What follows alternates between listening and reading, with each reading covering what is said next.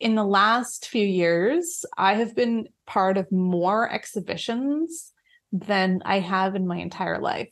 And what's really interesting as well is that I feel like NFTs have given me like a little bit of like a backdoor entry into the gallery world as well, because a lot of galleries, not a lot of galleries, there's very few, but some galleries have this little bit of like, oh, NFTs or something. Maybe we should get on the bandwagon. Maybe we should try something out.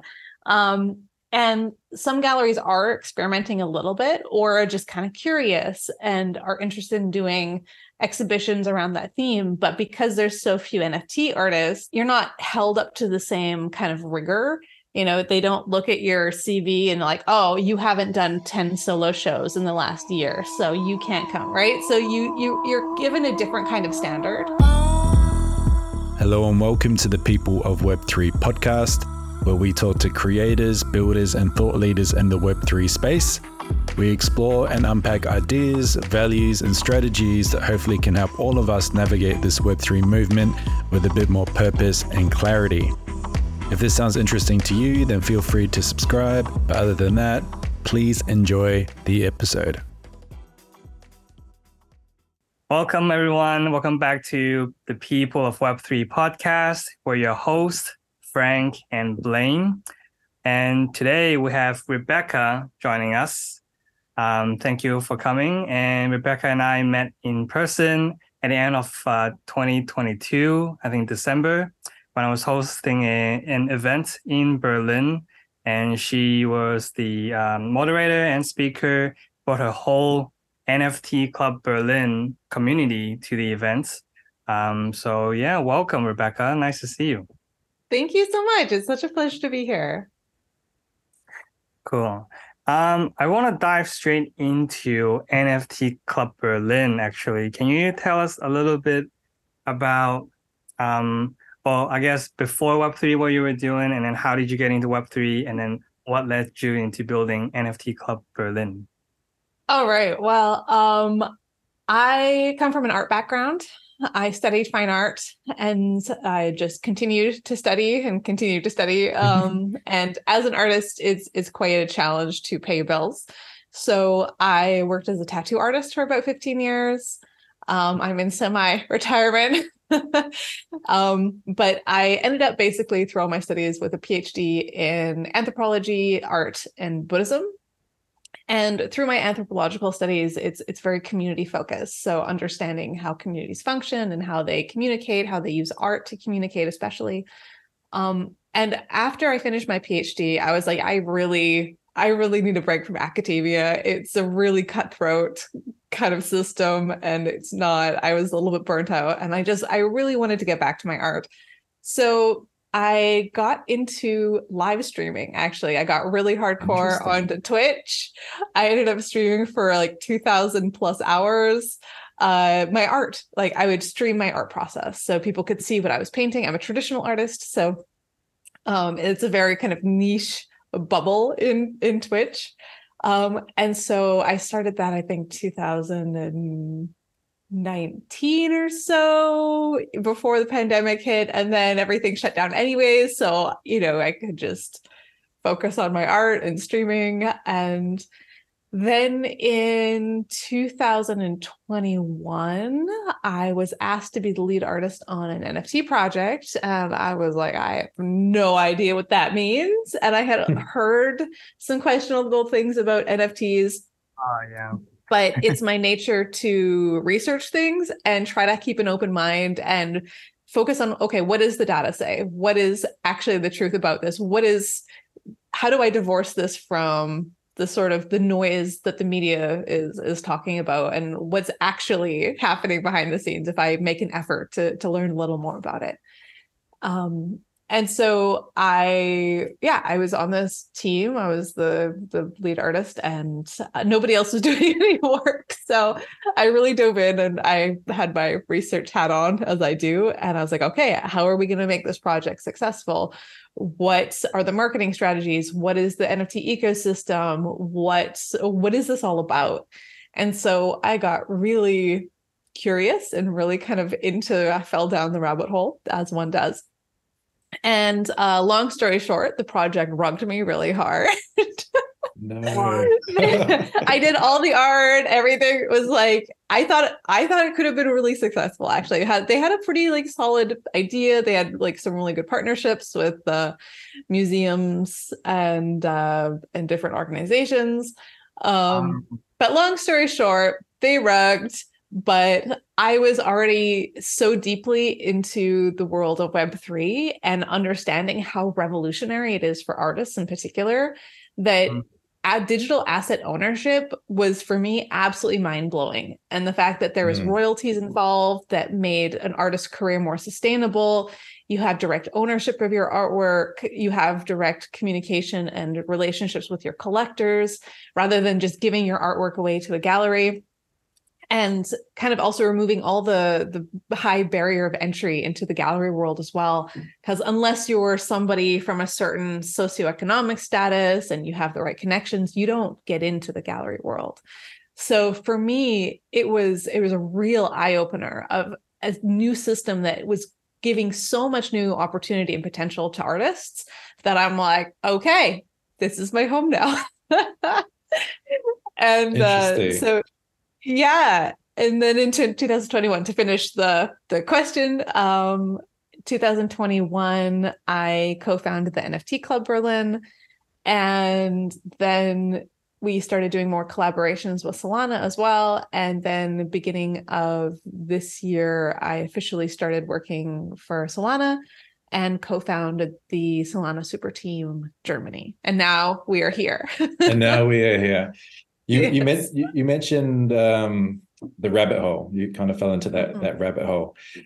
Uh, you kind of probably touched on what kind of started that process, but what was the thing that kind of led you down that that rabbit hole? Was it the the, the ownership, the kind of the unique artist opportunities that could exist in Web three and not in Web two? Like what what was that kind of thing that kind of you fell through that rabbit hole after kind of discovering Web three?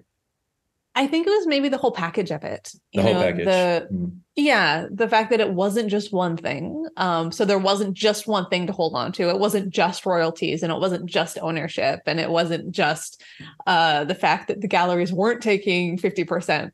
Um, mm. Also, a really big part of it too was the community aspect.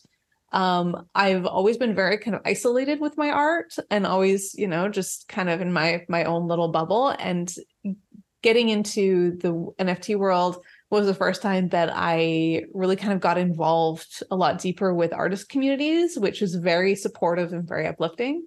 So that was also part of the the stickiness of it. Um, and yeah, kind of like I, I mentioned, I'm a, I'm a very avid learner and it it showed me this entirely new field of knowledge that I didn't know anything about and a new opportunity to really grow and challenge myself.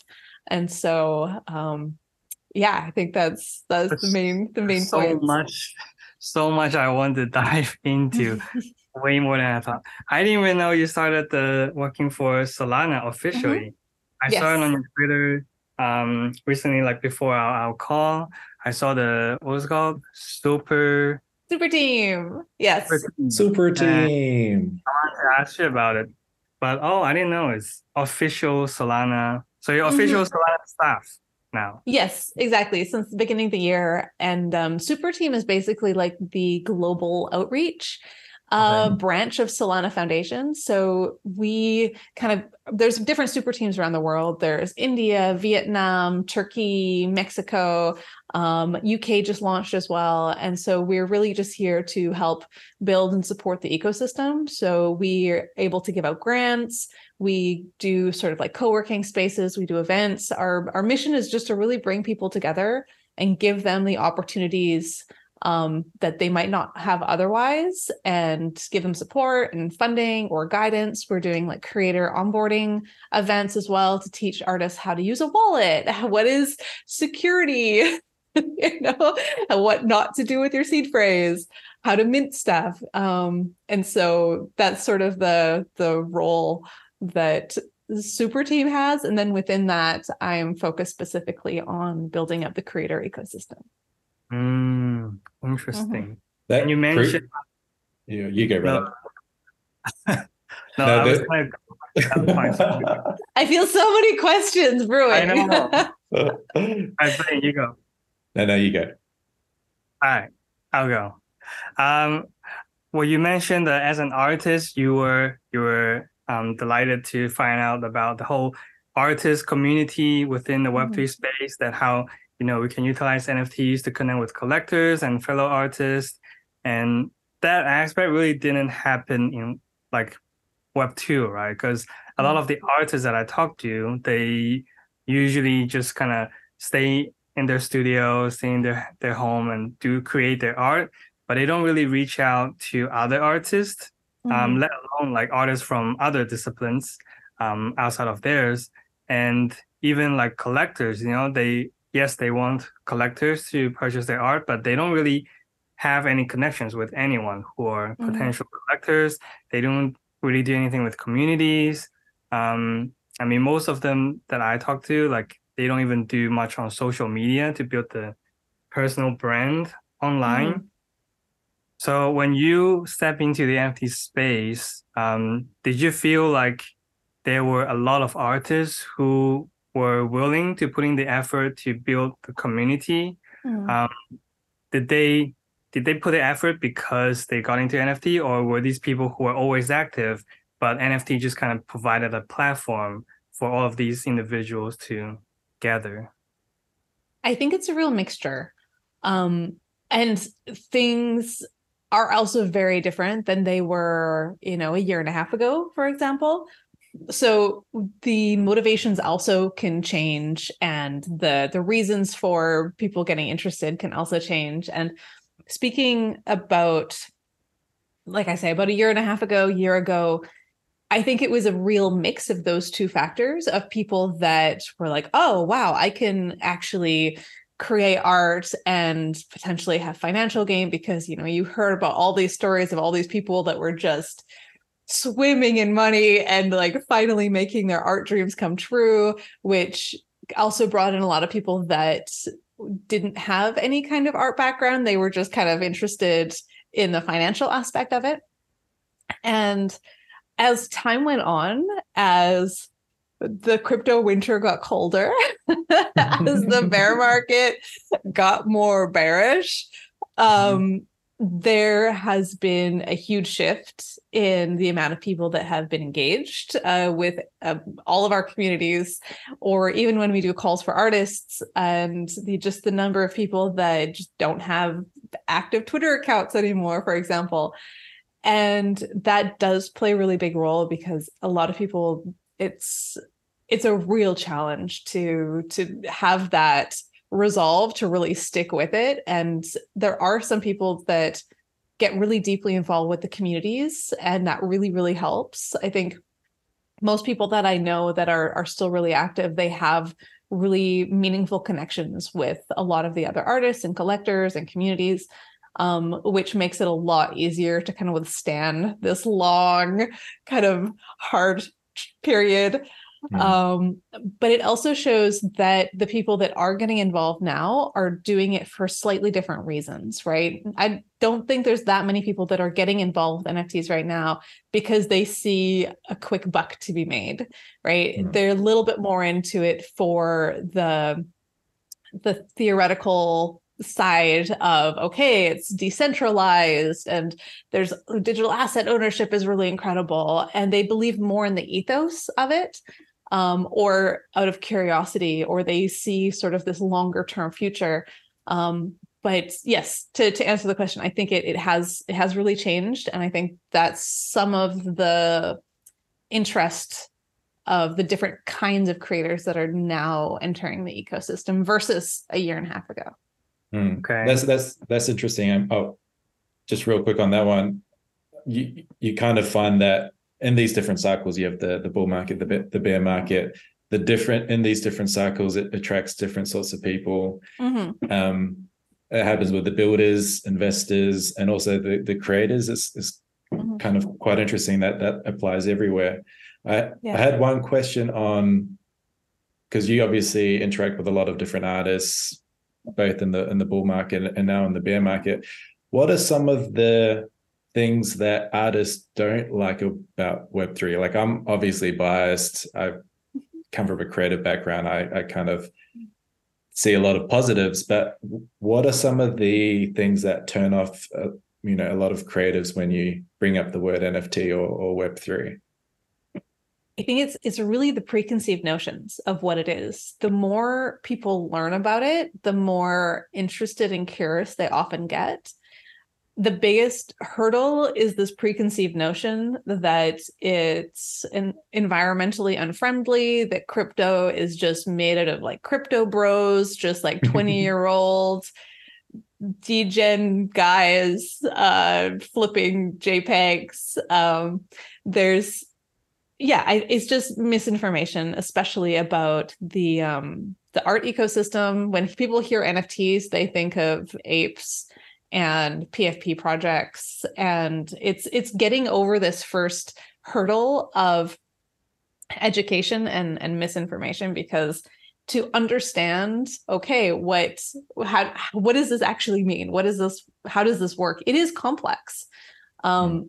and there is a certain amount of patience and open-mindedness that you need to have in order to overcome those preconceived notions. And also on top of it understand the technical side of it which does not come naturally to a lot of artists myself included i was a real struggle so that's also why i i do these kinds of onboarding workshops for artists because i know how hard it was for me without any real support and there was no nobody I could really ask for help. Um, so being able to provide that is something that I I wish I would have had. So um, trying to make it a little bit easier as a, a barrier to entry.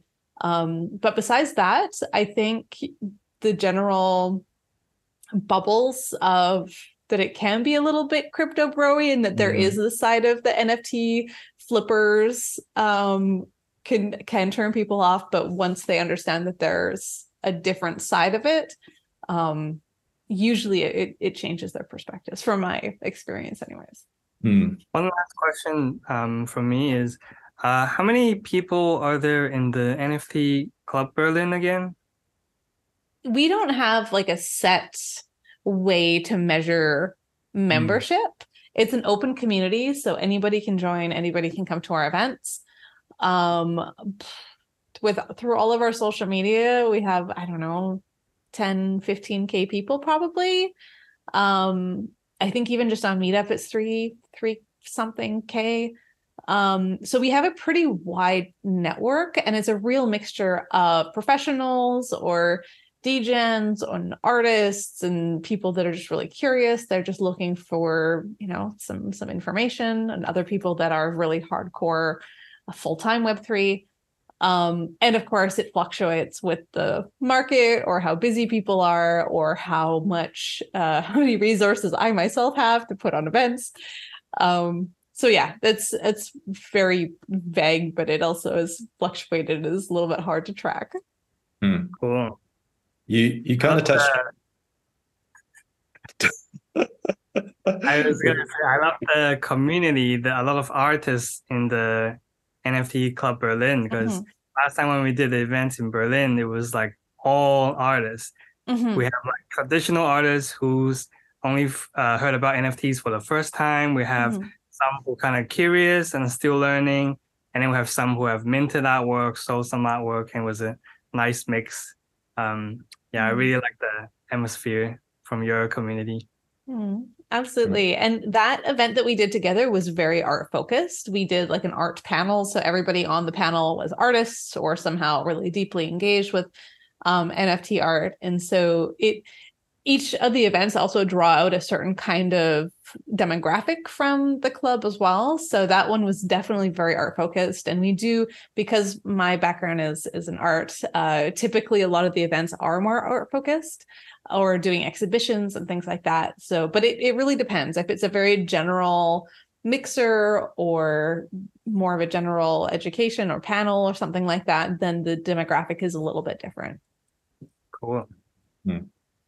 On, on the the NFT Club Berlin and, and I guess starting that community, I think you touched on it earlier on, but what was the reason for starting it kind of in the first place? And for listeners who are maybe new to Web3 or have been in Web3 for a while and are thinking of maybe starting a community, in what situation would it make sense to maybe start their own community versus, um, you know, maybe just finding one that already exists? Like, what was that reason for you starting one? And, and maybe um, give some tips for someone who's thinking of starting their own or or joining one.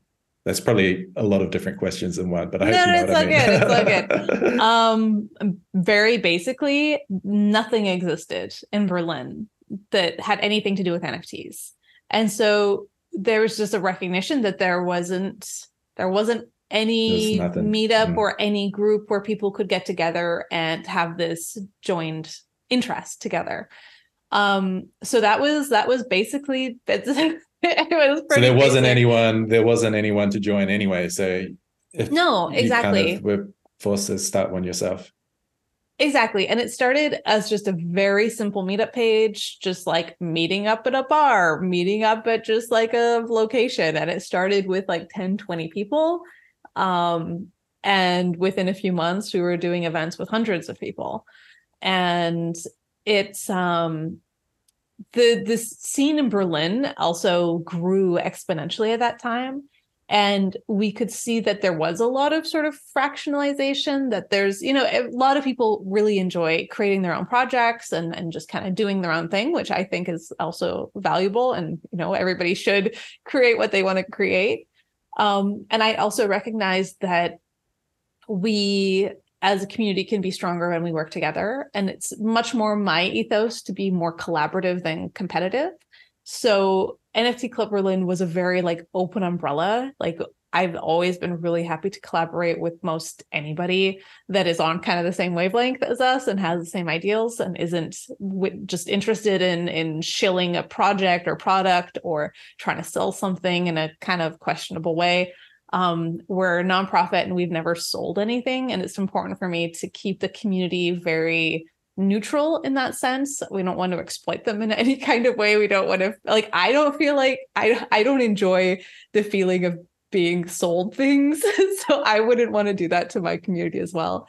Um but I did notice that there was this kind of fractionalization and um, I think it has potentially negatively impacted Berlin as a larger ecosystem.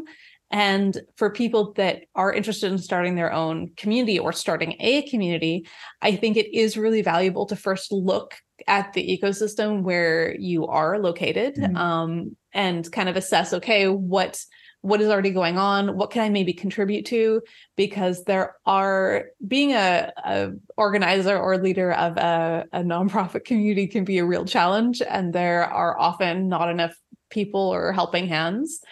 And so, kind of helping bolster and move projects forward that are potentially already established, I think is also something that doesn't get enough attention or thought. Um, and so I think it's it's important to look at the larger ecosystem of where you are and what kind of um, longer term impact you'd like to have. Because when we look at Berlin, we think Berlin, and similar to Lisbon as well, has potential and already is actually one of the main centers of Web3 in Europe. And yet we in some senses we feel like we're losing that grip a little bit because it has become so um divided and people are just kind of doing their own thing. They're like no i want this to be my project. And people are like oh no but i want to do this thing. Um and i think returning to the spirit of web3 as a very cooperative and very collaborative um kind of open exchange is really important but it also means people have to overcome some of their own ego and their own shortcomings potentially and make the effort to work together rather than just you know doing often what we typically do is just doing something for ourselves and for our own profits so that's my answer for that one Hmm. Interesting. Interesting. I always wonder if it's possible to gather these organizers in that in the location and just have a discussion about what do we each want to do Mm. and kind of have an agreement like or Mhm. from organizer to organizer, rather than being so separated and then kind of guessing and assuming what other people are thinking, what they're doing. hmm I wonder if anyone has tried that and if it works. Exactly. That's that's uh part of the the challenge too. And i mean people have their different organizations for different reasons too right? Um some are based entirely around a specific um, business model or nft project. And so it's important for them to create revenue and focus on the the business aspect of it um, which doesn't always necessarily mesh with a Mm. project that is trying to be open for everybody and isn't, you know, trying to push one thing in particular. Um, so I think it's, yeah, it, it's it's normal that there's going to be a, a wide array of differences. But I think if there is the potential to find somebody that is doing something similar to what you want to achieve, um, I've also I recently had this as well that um, there was a longtime community member um, from NFT Club, and he was recently thinking about making his own NFT art community. And then he's like, well, actually, wait a second, like this already exists. Like, why don't I just get in touch and, and see if we can do something together? And now he's starting to head a bunch of different initiatives for NFT Club. And so it's kind of like a win win that he doesn't need to start from scratch. And I also get the you know somebody that's bringing new life and new interest and, and support so i think that kind of relationship is is really valuable and sometimes also a little underrated for people you know Mm, I agree. Yeah, it's it's very difficult to start from scratch, mm-hmm. especially if there are already other communities happening and Mhm. during this time of the market, very difficult. And I think organizing events that's also kind of underappreciated. Being an event organizer, there's so much work behind the scenes. Mhm. Um, I've only learned it after hosting some events. It's a lot. I know, and you were doing things so last minute sometimes too. They're like, okay, now I'm in Berlin. I was like, oh wow, okay, but hey, you pulled it off. You made it happen. I mean, because your- of you. Because Your schedule last year was crazy. Like he was, Greg was in Bali, and then we are like, "Oh, what are you up to next week?" He's like, "Oh, I'm going to like France, and then England, and then Germany." I'm like, I What the hell? know. It was. I don't recommend it, but um, yeah. hey, you made it happen. Yeah, you got it. Yeah, it forced me to make it happen. And some events, you know, bigger turnout than others, but Mhm. um, generally speaking, everyone who came really enjoyed it. Um, because also I'm not like shilling any project. I'm not. I wasn't selling anything.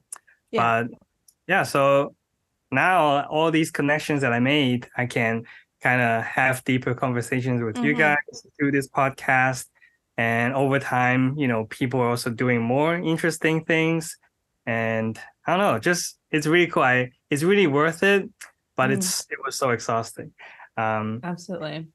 Even just the learning Um, experience, right? Even just going through that process and growing so much in such a short amount of time because you are kind of in a pressure cooker. Like it mm-hmm. is challenging, but all of those experiences propelled you to where you are now. And and so much of it is really about the connections that you have and the people that you know and the opportunities that grow from that, right? So it's yeah, you get to now enjoy the the after effects of all that hard work. Yeah.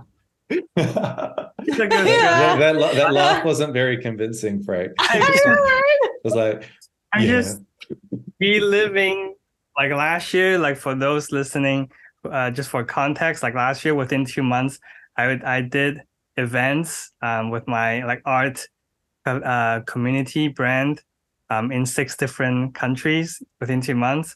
Like a lot of them is back to back. I literally land, you know, in that city for one week, and within that week, I have to pull everything together, get venue, get collaborations, get the community speakers, posters, marketing, mm-hmm. and then doing one event. And I couldn't enjoy any like touristy things while I'm there because I'm just in my hotel the whole time. exactly. yeah. But yeah, it, it was so intense, but I'm I'm really grateful I made that decisions to push myself to do it.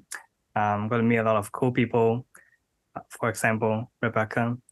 Um, yeah. So okay. So I'm going to move on to the next question. Um, since you're an artist, and I'm also an artist, and Blaine is also very much in the art space.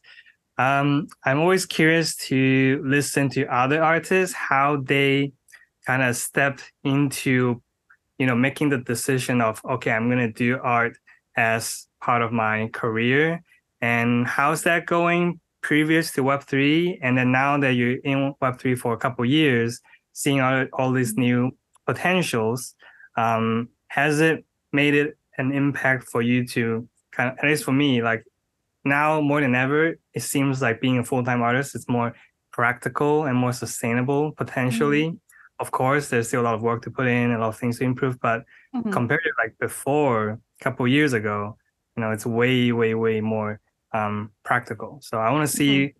your feelings, your thoughts, and what do you think the future is going to hold for those who are looking to become a full time artist? Yeah, absolutely. I mean, I had the goal of being an artist ever since I could hold a pencil. you know, I I was sent to painting classes instead of soccer or whatever because that's all I wanted to do. Um, it's never been an an choice or an option for me. It's just sort of somehow embedded in in this human experience that I'm currently in. And um trying to find like I like I kind of mentioned, like I tried a whole bunch of different avenues to kind of make it sustainable through tattooing and streaming or commissions, design, selling my prints, like all this kind of stuff.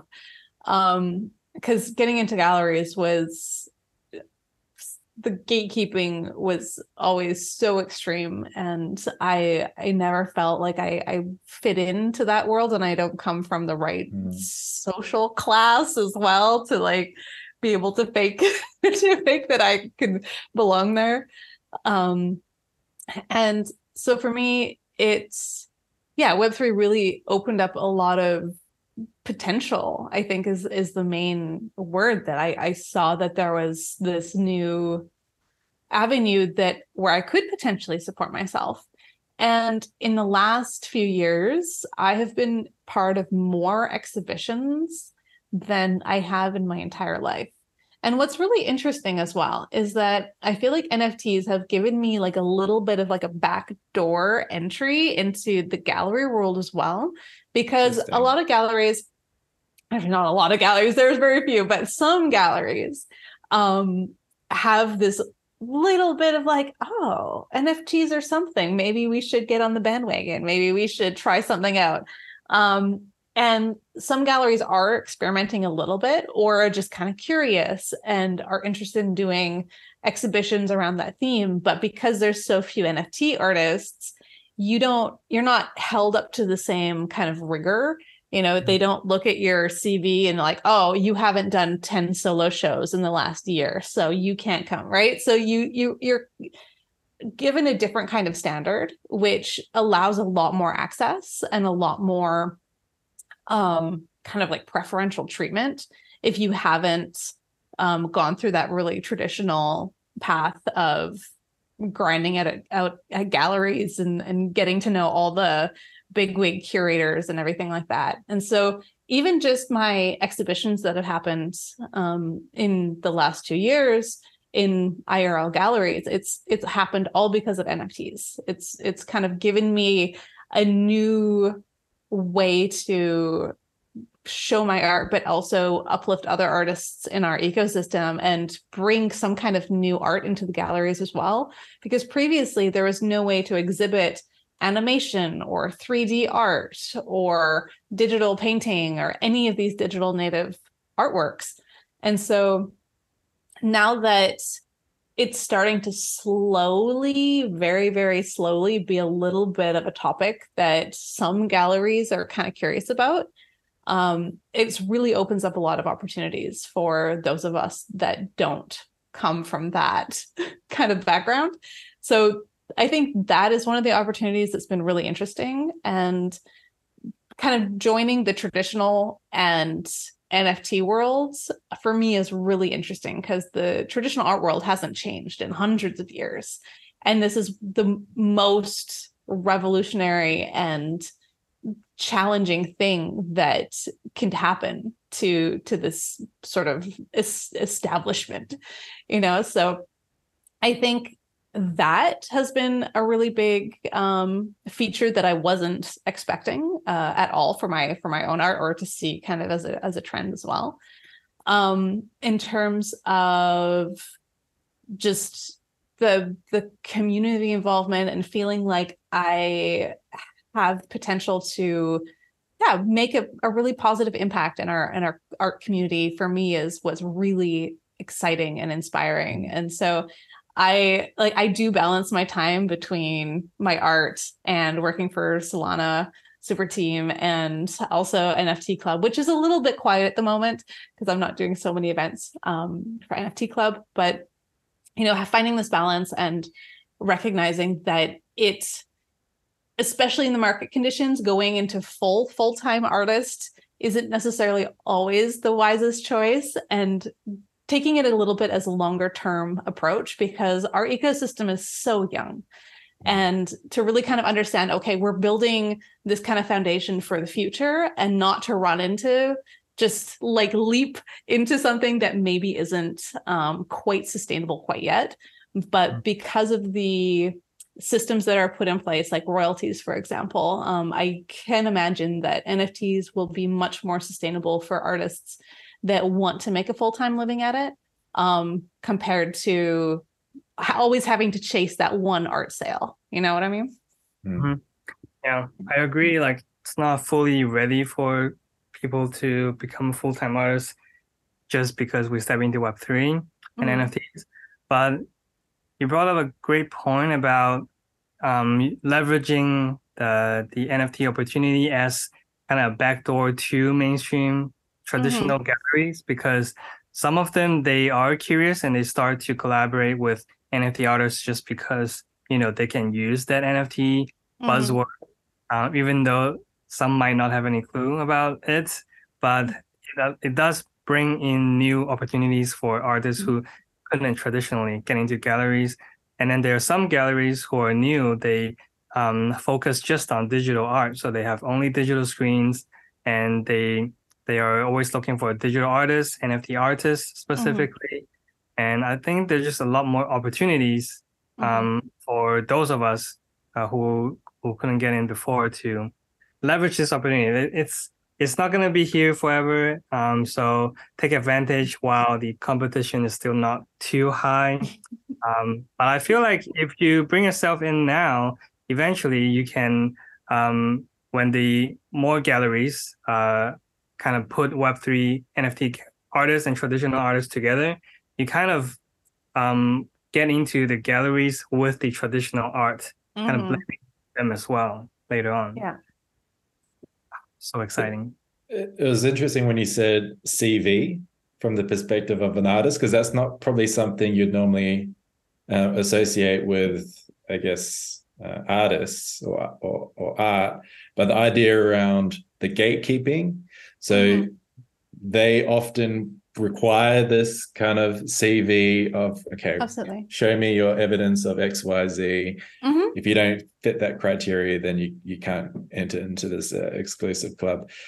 That gatekeeping aspect yeah. is obviously something that most people in Web three don't don't like. Um, for good reason, because uh, it kind of restricts a lot of access to certain things or certain mm-hmm. opportunities. Um, yes, I, I, just wanted to kind of touch on that thing because that was kind of interesting, like CV and, yeah. and artists. It was, and then the gatekeeping part. Um, yeah, the, the Web three opens that up to just so many different, not just artists, but anyone who was wanting to communicate or express themselves or build mm-hmm. something. Mm-hmm. There's there's not this middle person like there was in the mm-hmm. Web two world, it's it kind of opens it up to kind of everyone, which is pretty yeah. exciting. Um, Absolutely. And especially because it's so tightly controlled and not in the artist's favor. You know, even the fact that galleries usually take 50% is a very average cut for an art sale. And it's it's a really hard business to be in in the gallery business. Like their overheads are really high. Like a lot of galleries don't make that much money anyways. Like they also really struggle with their own business models. It's quite cutthroat. But it is absolutely, and that's also why the, having this sort of like really professional CV of like, I've had solo shows at this renowned gallery and this gallery, and I was in group shows in this amazing gallery, right? Like they look very specifically, if especially if they want to include an artist in a and have a solo show or have them as a resident artist or anything like that, they have to be very, very picky of like, okay, who is going to collect this artwork? What kind of sale history do they have? What is the average price of their work? Where did they study? Like did they go just to like a random college to learn art? Did they study at all? Whereas okay they studied at one of the top fine art schools and because these are all things that collectors in the traditional art world mm, really really care about. Interesting. Compared to collectors in the nft world is an entirely different situation, right? Most collectors in the NFT world have typically come over from like finance and PFP projects and have slowly kind of gotten more interested in one of one art, especially with the market shifts and being tired of all like the of 10k PFP project rugs and all the drama that goes with it and chasing whitelist and whatever. And then finding these kinds of communities where it is a lot more uplifting and wholesome and you can have really uplifting relationships with the different artists and you get to invest in a person in their career.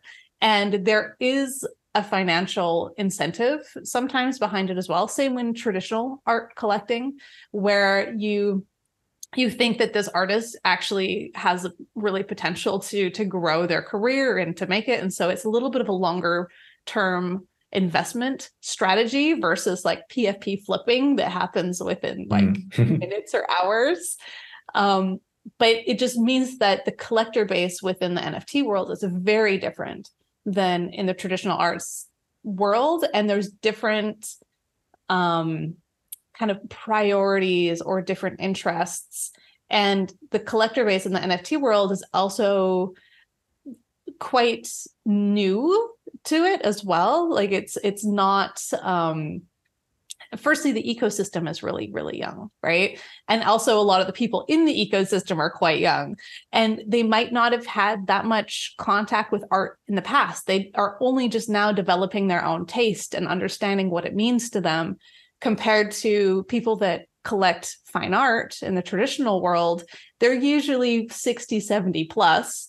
You need to have an astronomical amount of money. And they're typically of the certain social strata where they're very cultured and very particular about their tastes and what that means to their friends etc right so we're dealing with very very different worlds People. um and I think the collector aspect is is particularly interesting, especially in the NFT scene, because it's such a an unusual aspect that hasn't been um, really developed before, and it's something mm. that people don't talk about that much. So I find it especially. I was say it's not being talked about much. So when you're mm-hmm. sharing it, it's very intriguing.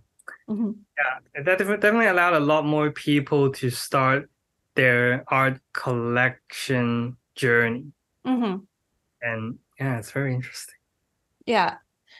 And I've started to do this series of, of roundtables um, to really kind of dive into some of these topics. So the last roundtable was actually on collecting.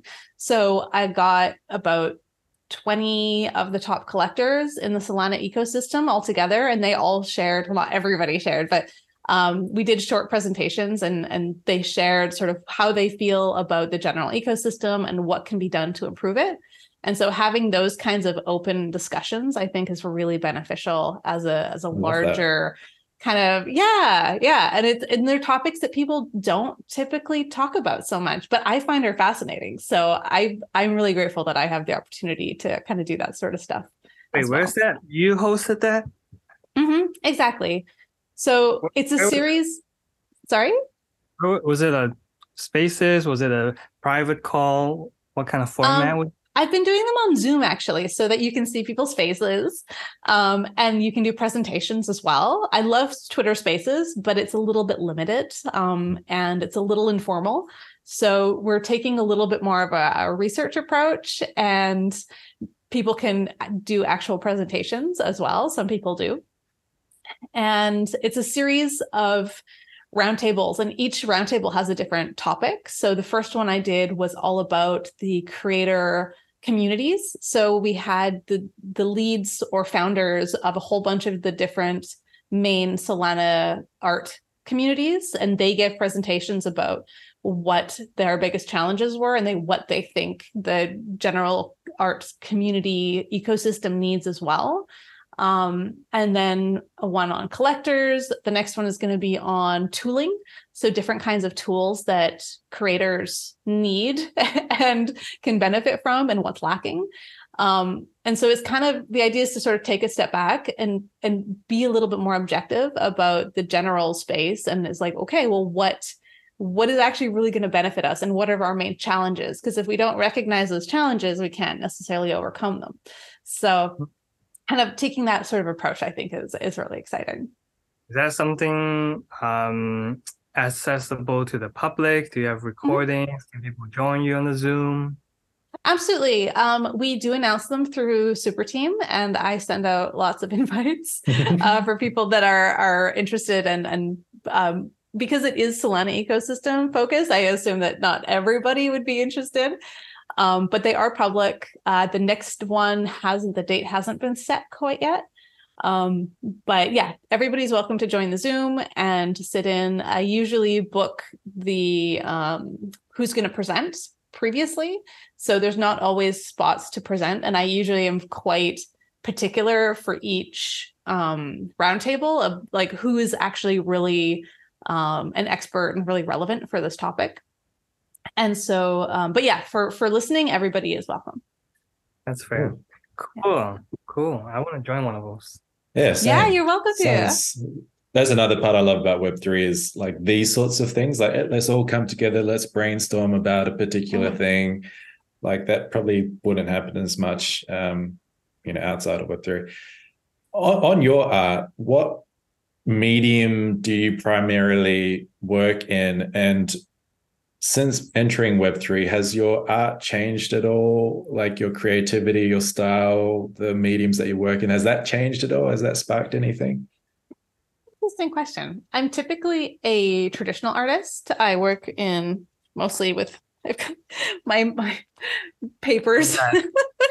Many many uh folders of papers. I do um mostly um yeah, paper based, a little bit of canvas. Um, there's nice. a lot of skulls in my life, but I go through different phases of um, nice. realistic versus much more abstract. And I feel like I had gone through a long phase of you know studying fine art and and it was really important that things look very figurative and it's more kind of focused on realism. And in the last year or so, I've been able to kind of really let myself be more experimental and kind of appreciate another side of my art that I kind of repressed because I didn't appreciate it as art in and of itself because it wasn't looking like something in particular and showing off you know the composition and the shading and the 3d whatever whatever. And it's also allowed me to get really creative with um, how i distribute it. And especially so uh, one of my themes that i've been playing with in the last year and a half is sort of like this fractionalization so basically i don't know if i have many examples. Usually i'm just like surrounded by art stuff typical um, artist. exactly. Um, but one example that's kind of interesting uh, at breakpoint i i did um, ink paintings and then i cut up the ink paintings. So I, I before cutting it up i scanned them and so i had i minted the high res scans of the art pieces and then i cut up the pieces of paper and i gave out the individual little segments of the um, of the artwork. So everybody I met and kind of had a had a connection to, like they would get a piece of that artwork, basically. Um, mm-hmm. And then more recently, I've started that, but in a larger scale. So I have this um, the series that I'm doing right now is he's knocking on my door, but I'm going to ignore them. um, I had a, a three meter long canvas and I I did this big painting on it. And for the opening exhibition, I I cut it up into 21 segments, and then I high res scanned all of the segments and sort of it's the same or a similar sort of process of this destroying my own artwork and then c- connecting the different collectors that collect each piece um, one of the pieces I just did as a an open free edition. Actually, if you guys are interested, it's still available. Um, and so NFTs have kind of allowed me to play around with that kind of thing a little bit more, like distribution mm-hmm. and uh, editions and destroying my artwork, but still having having it exist, but not really. Um, so playing with these kinds of thing, themes of impermanence, are are very near and dear to my heart because my art is mostly very based in my my Buddhist background, I guess you could say. Interesting, oh. interesting. That creativity, but how that's kind of sparked maybe something um, since like the last year or so is, is quite interesting. And the thing about exploring, you mentioned distribution. I think one thing with Web3, well, blockchain and the fact that it's kind of this immutable thing it's it's it's you know the, the ownership aspect that creativity can be incorporated not just into a thing but um, could be incorporated over a longer period of time like how mm-hmm. you don't just create it how do you distribute it what happens mm-hmm. once someone has it like it's it kind of opens up the the possibilities of where you can be creative as well which is quite um, yeah. interesting because like if someone purchases mm-hmm. a piece of art um, you know a painting or whatever you don't you have little control around what happens after that point mm-hmm. uh, whereas on on the blockchain it's it's kind of uh yeah you, there is some influence that you can have beyond the fact of someone purchasing it, if, if that makes mm-hmm. sense. I'm a little Absolutely. bit tired, uh, but no, yeah, no, no. that's quite that's quite interesting. Um, we we are nearing the end of the podcast, but for those that want to connect with you, how, where can they find you online? Um, what pages, Twitter, you know? Um, yeah, I am obviously active on Twitter mostly. Um, Dr. Revel is typically where you can find me. Um, I think Twitter is Dr. underscore Revel, R E V E L underscore NFT. Mm-hmm. Um, yeah, or Rebekka Revel anywhere online. Uh, typically, I'm not that hard to find. So, um, also, we all of our um, things through Superteam, Super Team DE on Twitter, and NFT Club Berlin on Twitter too for our different events or roundtables or anything like that. Cool, cool. I'm just following you now. You've got one of your cool skulls as your as your profile picture. I see. Yes, yes, I do. That's actually Hello. I, I just saw that one too. Right, you. The root of suffering is attachment. Ooh. Yes. Deep. Deep. I um yes, my life is very um, guided by uh, Buddhist principles, and uh, I that is part of a big part of my my own um, spiritual path, but also my artistic path, and they're very interlinked. So you'll you'll see mm. you'll see a lot of that.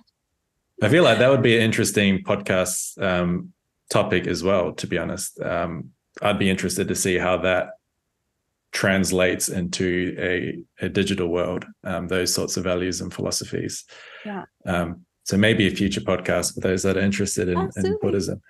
Um, for the closing question, it's kind of a, a fun one. Um, what you kind of talked about earlier, we're at the very early days. We're kind of laying the foundations, not just for Web3 art, but just like in general. Mm-hmm. Um, what excites you the most about the future of Web3 kind of art in particular? Just the expansion of opportunities for mm. artists throughout the whole world and for all of the artists that previously didn't have the opportunity to sell their work you know like 3d artists or generative artists or even animators anybody that's digitally native they previously didn't have the option to make a living off of their art unless they were doing some kind of side hustle or as a designer or something like that so i think for me the most exciting things are the opportunities it creates um, in terms of a little bit more financial stability for artists, but mm-hmm. also the opportunities it creates in terms of creativity. That the blockchain as a tool has opened up so many different avenues of creativity and is being in in some senses used as its own kind of artistic medium right? The way that people can change their metadata or add something or have collectors involved. Um, there's there's so much that has never been done before and i think it's absolutely just so exciting to see how people are using it in really forward thinking and interesting ways and are sort of bringing the entire art ecosystem forward by allowing these new kinds of mediums and really thinking outside the box because we have this new technology and it's really our imagination is the limit. Well and the amount of depths we have. But but typically you know like it, it allows for such an entirely new area of creativity which i think is also really exciting